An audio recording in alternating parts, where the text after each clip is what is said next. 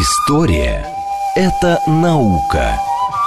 Здесь ставят эксперименты, открывают неизвестные цивилизации, расшифровывают тексты погибших народов. Историческая программа Михаила Родина «Прошлое». Еще вчера мы этого не знали. Программа предназначена для слушателей старше 16 лет. Всем привет! Это проект «Прошлое». Здесь мы рассказываем о новостях исторической науки и разнообразных исторических проектов. Меня зовут Михаил Родин. Сегодня мы поговорим об одном интересном проекте в сфере экспериментальной археологии, который мы любим, э, ценим и постоянно освещаем – потому что экспериментальная археология – это такая важная штука, которая позволяет поставить, собственно говоря, эксперимент, да, что следует из названия, и понять, проверить на практике наши какие-то представления о том, как жили люди, какими орудиями они пользовались, как они ими пользовались, насколько эффективны были эти орудия, и вообще погрузиться в эпоху и прочувствовать, э, ну, так ли мы представляем все, или там, что мы там, думали, что можно вот посеять и пожать, а нет, не получается. В общем, сегодня мы отправляемся в Ростов-на-Дону. У нас на связи руководитель научно-просветительского проекта «Наука ПРО» Евгений Миронов. Мы будем говорить о проекте «20 лет в бронзовом веке». Евгений, добрый день, как вы меня слышите? Здравствуйте, слышу хорошо. Отлично. Расскажите, откуда вообще а, бэкграунд, что называется, этого проекта? С чего все началось? А, какова его концепция? Ну, бэкграунд будет рассказан мной не так быстро. А, значит, все началось с того, что мы изначально познакомились с археологами из этноархеологического комплекса «Затерянный мир» братьями Цибриями. Они кандидаты наук, а, значит, защищались в Минске, занимаются поздним каменным веком и ранним бронзовым веком. А, и э, после долгого знакомства с ними, э, записью ну, вот, э, сюжета по археологии в нашем регионе, мы придумали сделать такой проект, как «7 дней в каменном веке» ну, в частности, в позднем каменном веке. А, ну, дело в том, что у нас на Дону Другая в позднем эпоха. каменном веке... Угу. Алло. Другая эпоха, что называется, более ранняя, да? То есть вы начали так по хронологии идти, что ли? Да, да, да. Начиная с самого начала. И э, дальше у нас планы идти все дальше и дальше. Ну вот бэкграунд таков, что э, начали с позднего каменного века. На Дону тут у нас есть стоянки, и буквально рядом с ними, э, напротив э, этого комплекса «Затерянного мир», Э, на одном из островов значит, мы сделали поселок и 7 э, дней там находились практически ну, в условиях очень таких приближенных, скажем так, к реалиям того времени. Ну, понятно, что условно, конечно, можно говорить о приближении современного человека и нашего быта к тем реалиям, но мы постарались сделать это максимально правильно. Важный момент, что именно участвовали археологи профессиональные, которые именно копают это время и изучают его. Вот 7 дней э, в каменном веке проведя, мы его снимали на видео, вот до сих пор в монтаже, потому что очень сложный проект а, на самом деле э, получился. И у нас был это первый опыт. Сейчас мы уже провели работу над ошибками и к 20 дням подойдем с другим уровнем. Значит, э, вот проведя э, 7 дней в седьмом тысячелетии до нашей эры, мы начали думать, что делать будем дальше. И э, что идет за, там, э, кам, за каменным веком. То есть, ну, там, ранний бронзовый век, а неолит. Там, бронзовый век, вот мы решили посвятить э, бронзовому веку следующий проект. Вот так родилась концепция 20 дней в бронзовом веке. Угу. А, хорошо, а, но для того, чтобы погрузиться нормально в там, а тем более так надолго, в бронзовый век, здесь уже это, как бы, что называется, не каменная э, эпоха, не, не каменный век, тут э, шалашиком не обойдешься.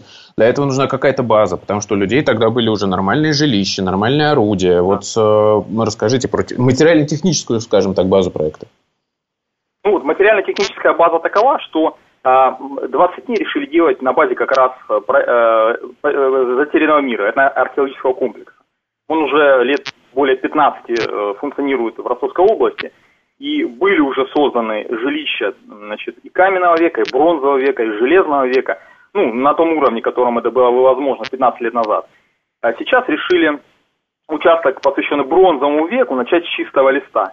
Мы вот э, до начала этого карантина э, в связи с коронавирусом э, начали съемку значит, первой части. Вот коронавирус прервал ее, но об этом можно чуть позже поговорить. А, значит, и мы снимали эту первую часть на базе одного из жилищ, на, внутри его интерьера, а, значит, снаружи. Э, ну, немало успели отснять, но э, сам смысл я веду к чему? К тому, что это жилище будет, э, скорее всего, сожжено. А, значит, и на его месте будет строиться с нуля э, технологиями того времени, то есть ручным трудом, э, с помощью каменных орудий, бронзовых орудий, значит, жилище новое. Жилище новое, вот, максимально приближенное по возможности к значит, реалиям того времени. Но вот, к сожалению, Виктор Цыбри, археолог, он не смог поучаствовать э, в нашем, нашей беседе. Он бы более подробно, как археолог, бы рассказал, что это будет за жилище, про его специфику, конструкцию, габариты там, и так далее. Но оно будет не маленьким, большим и очень приближенным к, значит, по возможности к реконструкции э, жилища бронзового века. Относительно орудий, ну, значит, э, безусловно, это будет бронзовое орудие в том числе. А, немало поддержку проекту будет оказывать Игорь Горощук, а, археолог из Самары, он опытный технолог, много льет орудий из бронзы. Также значит, на базе вот, э, затерянного мира тоже будут э, лица бронзовое орудие. Андрей Петрович Захариков, тоже специалист, реконструктор, археолог, будет помогать. А, и кроме бронзовых орудий, значит, понятно, что это будет также и каменное орудие, поскольку с началом бронзового века камень никуда не исчезает. То есть э, Конечно. бронза составляет только часть значит, от общего числа значит, э, орудий, оружия там, и так далее. Вот. Поэтому камень кремень тоже будет использоваться, но понятно, что в целом э, материальная база будет на более высоком уровне. То есть люди уже гораздо больше умели, больше могли. Угу. А, хорошо, расскажите вот про это жилище хотя бы в общих чертах, что оно э, представляет из себя, как оно строится, каковы его конструктивные особенности. Э, ну, я сейчас могу говорить про жилище, которое вот есть на данный момент, а то, угу. которое будет в будущем, э, не могу подробно сказать, сейчас в проекте. Значит, э, вот на сейчас жилище представляет собой, ну, по сути, саман, а, значит, стены из тростника камыша, обмазанной глиной, она, оно заглублено в землю, это такое полуземляночного типа жилище, достаточно просторное, большое, ну, квадратуру я не скажу, но она, в принципе, ну, там, в десятки метров достаточно большое. Подпирается крыша бревнами, которые заглублены в землю. А, значит, э, что, ну, изначально, когда его устроили на стенах, нанесли рисунки, которые археологи встречали в значит, своих а, раскопках, да, вот э, там раннего бронзового века, то, что мы фиксируем на а, керамике, например, да, то есть мы не знаем, конечно, значения, например, этих символов, но вот для красоты, для того, чтобы люди а, которые там посещают да, комплекс, могли, скажем так, и визуализировать, да, то есть тех людей и э, их э, образ жизни, вот они были нанесены.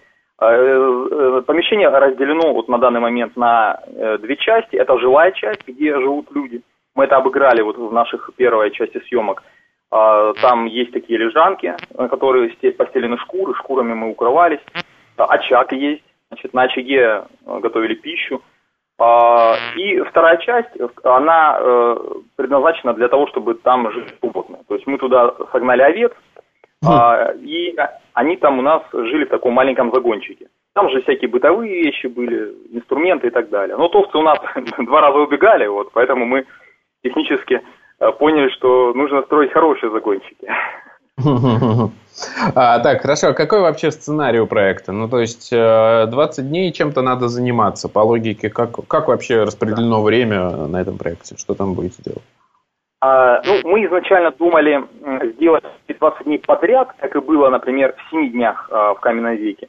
Но потом поняли, что а, реально а, такое большое количество людей сложно на 20 дней э, вырвать, и тем более, что часть э, материальной базы все будет делаться постепенно. И мы решили разбить эти, этот срок, ну 20 дней это условно можно сказать так, это просто красивая цифра, uh-huh. эти, э, этот срок на разные участки, эпизоды. Они привязаны к временам года. Э, вот как есть серия таких интересных фильмов, там, как «Счастливые люди», там, весна, осень, зима, лето, условно. Так вот, uh-huh условно будет и у нас. Значит, э, мы начали весной, первая часть съемок. Потом мы хотели продолжить летом. Вот летом получится мы еще пока не знаем. Не знаем в связи с коронавирусом, как, что будет в нашей стране вплоть до осени, зимы. Вот надеемся, что угу. эта ситуация разрешится. Летом, значит, э, уже за весну, за лето сделать э, больше материальной базы для того, чтобы перейти к осени. Осенью холоднее. И мы хотели сделать финальную, ну или предфинальную часть зимой – зимой мы хотели бы э, прожить там, ну, то также где-то дней 7 именно вот в условиях то есть зимы суровой, снег, лед, и мы там будем, собственно, жить. Относительно того, что делать, а, все зависит от времени года, понятно, да, то есть как бы uh-huh. если речь идет там, о весне, лете, то, ну, там, в начале осени, а, то, в принципе, это люди, которые уже там от э, присваивающего перешли к производящему хозяйству, то есть, в принципе, там может быть и возделывание, значит, э, каких-то там а, культурных растений, рыбная ловля, опять-таки, то есть у нас вот на Дону здесь жили рыболовы, вообще там, все стоянки полны костей рыб в большом угу. количестве, рыбная ловля, а, значит, э, ну вот, производящее хозяйство, рыбная ловля, кроме этого, строительство жилища, а учитывая, что будем именно само жилище строить э, методами тех лет, то есть ручным трудом и инструментом того времени, то это будет достаточно трудоемкий процесс. А, также у нас было в планах а, создание могильника, может быть даже насыпка кургана. Ну, у нас вот самый первый курган, это как раз вот они в бронзовом веке появляются здесь на Дону.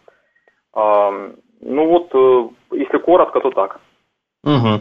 А, хорошо, а я понимаю, да, что Виктор, к сожалению, не смог, но, может быть, вы в общих чертах хотя бы э, расскажете вот о чем. С точки зрения археологии, какие перед собой задачи ставят э, ну, профессиональные археологи, участники этого проекта? Что, какие там версии они хотят проверить? Что они хотят э, изучить? Что попробовать в деле? В какие орудия, может быть? Ну, я скажу так. Здесь есть целый комплекс подходов, они разные – это и, э, прежде всего, популяризация науки как таковой, это первое. Угу. Второе, это интересный процесс, прежде всего, для нас самих, конечно же. Мы скрывать не будем, мы люди взрослые, но мы в душе э, такие юные авантюристы, нам это очень интересно все. Нам очень интересно этим заниматься, это два. И третий момент, это, конечно, археологическая реконструкция в той степени, в которой это возможно. А, значит, э, ну, я скажу так, человек 5-6 профессиональных археологов, они непосредственно участвуют в проекте. Это и Владимир Яковлевич Кияшко, и Андрей Петрович Захариков, и вот братья Цыбри, э, Андрей и Виктор. И помогает Игорь Горощук, ну и многие другие. В частности, те, кто вот, э, помогают в раскопках Ракушечного Яра, э, раскопках, которые ведет тут археология на, у нас на Дону, совсем рядом, близко. А, и э, я к чему? Это говорю, что опыт уже и был наработан немалый в археологической реконструкции, и работы с каменными инструментами, и э, создание тех же жилищ. И здесь планируется его повторить на более высоком уровне с высоты сегодняшнего уже дня и сегодняшнего опыта. Это создание прежде всего таких больших крупных объектов, э, как вот жилище, как инфраструктура самого поселка. Мы его огородили таким вот заборчиком – вот, э, в котором, который изолирует нас от внешнего мира. Это даже психологически так интересно так ощущать, что ты заходишь внутрь, и ты попадаешь как бы так чуть-чуть в другой мир. Это и м, работа с, я вот не сказал, кроме всего прочего, кроме рыбной ловли, там, э, земледелия такого простейшего, это еще и животные. То есть у нас вот овцы, например, живут, и вот мы будем с ними взаимодействовать. Может быть, зимой мы даже будем, там, не знаю, греться там рядом с ними, как-то вот располагать очаг так, чтобы было тепло и нам, и им, например, и животным, которые будут рядом с нами жить относительно. А, то есть вот такие чисто бытовые простые задачи, которые для городского жителя, они а, ну, совершенно далеки, а вот для людей, которые интегрированы в этот процесс, они станут жизненно необходимы. Вот э, решать эти вопросы, это тоже отчасти будет задача, да, а, э, такое, реконструкция, можно сказать. Относительно одежды, предметов. Ну, предметы, понятно, что, скажем, каменные и бронзовые, они нам известны по, по археологии. Но вот, например, органика, э, ну, вот в нашем регионе она вообще не сохраняется.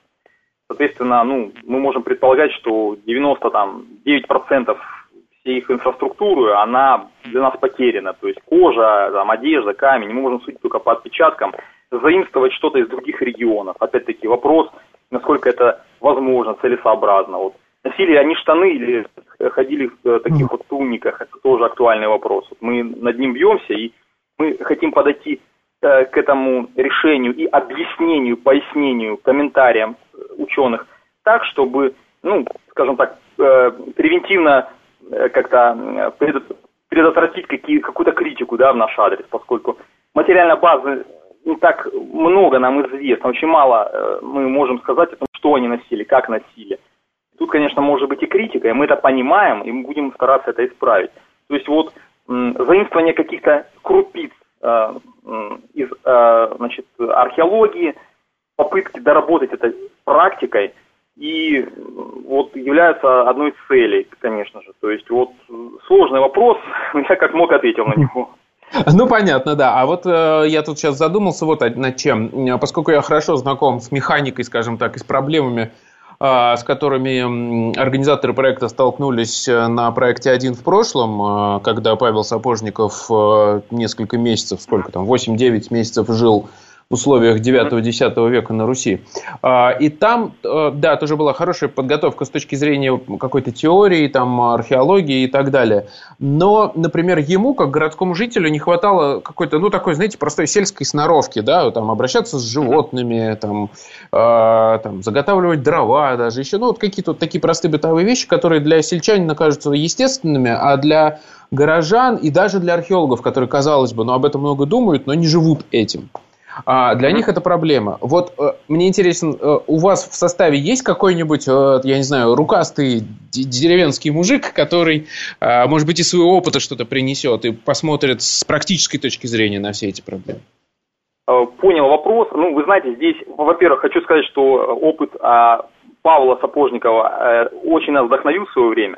То есть, в частности, он вдохновил нас на создание семи дней в каменном веке и так далее. То есть мы следили за ним и будем следить за другими проектами. А, а значит, э, да, я надеюсь, они сделают все-таки семеро в прошлом еще, да, продолжение семеро уже более усложненное. В прошлом, да, да, да. Очень надеемся, следим, будем ждать. Вот. А относительно вопроса, смотрите, э, во-первых, э, ну практически все мы, мы умеем работать руками. Каждый mm-hmm. на своем уровне, конечно, но тем не менее, допустим, вот братья Цыбери, там, Виктор, Андрей, они вообще, ну, выразимся так, деревенские. То есть они Э, выросли, прожили в деревне, потом начали учиться на историческом факультете нашем, Ростовском угу. РГУ. А, ну, я тоже немало лет под, э, значит, в реконструкции провел, средневековье, правда, но тем не менее. А у нас есть э, там люди, которые занимались индейцами вот внутри проекта. Есть там очень опытные реконструкторы, Женя Дудников, там вот, другие ребята, которые долго занимаются реконструкцией. А, на разном уровне, понятно, но мы все э, руками работать умеем. И, в принципе, ну, таких каких-то проблем вообще не возникало. Вот понятно, что mm-hmm. мы жили не одни. Когда, когда человек живет один, так долго, как жил Павел, возникают очень такие серьезные вызовы. Понятно, мы это прекрасно понимаем, что мы друг с другом рядом, помогаем друг другу. Алло, да, много. Евгений, мы... вы у меня пропали. Алло, Слышите ли вы алло, меня? алло, алло, слышно? Слышно? Алло. Алло, алло, алло. Алло. Алло. Так, у нас какие-то проблемы со связью. Сейчас, я надеюсь, мы их разрешим и вернемся в эфир. А, вызвоним Евгения еще раз. А, я напоминаю, что мы рассказываем о проекте «20 дней в бронзовом веке» а, в Ростове-на-Дону. Группа товарищей, скажем так, собирается прожить достаточно большое количество времени, погрузившись в технологии в эпоху бронзы. И понятно, что эти люди сталкиваются с большим количеством проблем, потому что а, мы знаем, нам это дана, эта эпоха, только по археологии, да, и мы видим только какие-то, ну, очень малое количество даже материальной культуры, которая до нас дошла. А мы э, только можем э, каким-то образом восстанавливать, да, реконструировать какие-то моменты быта. И вот когда современный человек э, сталкивается с этим, я думаю, у него возникает много всяких удивительных для него вещей. Да, Евгений, насколько я понимаю, вы у нас на связи? Алло. Да, да. Да, а вот э, расскажите уже, вот э, вы начали, да, весной там что-то делать. Вот для вас что было самым интересным? В смысле, а, какое орудие там вам в работе понравилось, не понравилось, удивило, что какими предметами вы научились пользоваться? А, ну, вы знаете, сама работа инструментами не нова, просто меняется их э, внешний вид, внешняя форма. То есть, если мы умеем работать топором, то, в принципе, не очень большая разница – каким топором. Даже, ну, как ни парадоксально это звучит, даже каменным или бронзовым точно так же ты работаешь. Просто не так сильно бьешь, там не с плеча, а с локтя, например, если речь о каменном топоре. А бронзовый топор практически так же, как и обычный работает. Ну, он не такой острый, конечно, там есть другие нюансы. То есть именно работа инструментами, ну вот пока что на, на, на данный этап, на первый этап съемок имеющимися, она, ну, как-то не, не сильно удивила. То есть нам это привычно. Может быть, зрителю, конечно, это будет не, необычно наблюдать, но нам это было привычно. Работать бронзовым топором, значит, готовить пищу там на костре, в горшках, варить э, э, супы там и так далее. Э, значит, что не то чтобы удивило, а было понятно. Вот я упоминал, что э, у нас овцы убежали. Они у нас дважды убегали, один раз ночью, другой раз днем. И мы их искали по всему комплексу затерянного мира, а еще они у нас умудрились выбраться за ограждение и убежать аж в холмы, вот которые, которыми э, огражден комплекс. И мы их там ловили, это было, конечно, очень так э, интересно, и в то же время в то же время понимали, что вот они убегут, и будет, собственно, потеря такая финансовая. И Овцам в бронзовом веке не понравилось, короче говоря, да? Да, то есть их нужно, да, да. Я, собственно, к чему э, вспомнил про овец заговорили. Там один из эпизодов, который вы же выпустили уже как, ну, не знаю, трейлер-тизер, но, в общем, небольшой ролик, который посвящен именно тем э, процессам, которые успели, да, сделать весной. И там достаточно много посвящено э, валянию, как это называется, войлока. А, да, вот про да. этот опыт расскажите. Ну, да, в самом ролике мы показывали э, такие тренировочные процессы, которые были выполняемы нами еще там в современной одежде, там, э, там mm-hmm. скотчем обматывали там и так далее, сам войлок. Но э, в самом процессе, значит, 20 э, дней будет показан именно аутентичный, ну, максимально возможно аутентичный э, процесс валяния волока, э, насколько мы там сможем воспроизвести.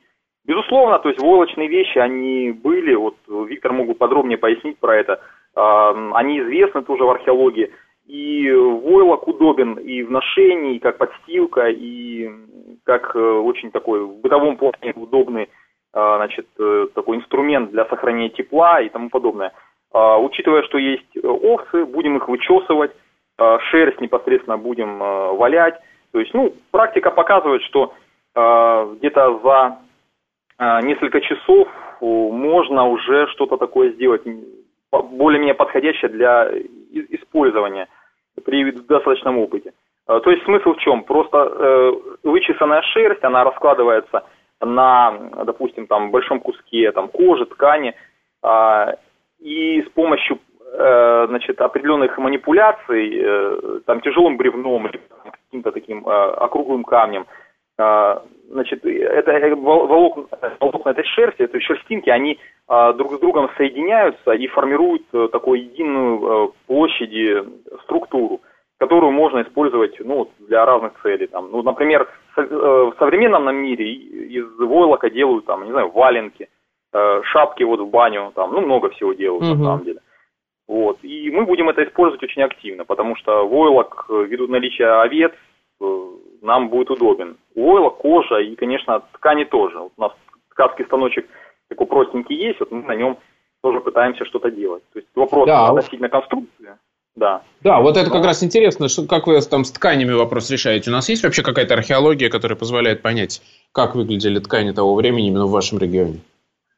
Ну вот на, на наш регион я не беру здесь говорить, к сожалению, я тут не профессионал, не специалист. Ну, я, насколько я знаю, даже на поздний каменный век есть а уже отпечатки грубой ткани, вот, но это не на наш регион. Вот, на ранний бронзовый век есть отпечатки тканей, даже вот э, какие-то, по-моему, по-моему, могу здесь ошибаться, даже следы циновок или, может быть, остатки такие ветхие самих циновок были найдены там в захоронениях. А, такое есть, безусловно, то есть ткани у нас есть. А каким образом их э, ткать, э, вот тоже я насчет конструкции станка не могу сказать, но насколько мне известно, определенные там грузики, они тоже найдены. Как их можно интерпретировать, да, то есть что это грузики, для чего конкретно. То есть 99% вот материальной базы всей того времени, оно ушло от нас. Можем только гадать о его конструкции и наличии. А, ну вот мы будем делать простенький такой станок, э, стараясь сделать его не очень таким современным. Вот. И пока что, да, из ручной ткани у нас уже вот несколько костюмов есть, например, сделанных. Она трудоемкая. Удобно носить-то? Э, что-что? Носить? Удо- удобно это носить или совсем страшно? А, носить? Да так же удобно. Ну, вы понимаете, я, люди разные, кому-то может быть и неудобно. Мне удобно, например. То есть тоже ага. нашим ребятам удобно.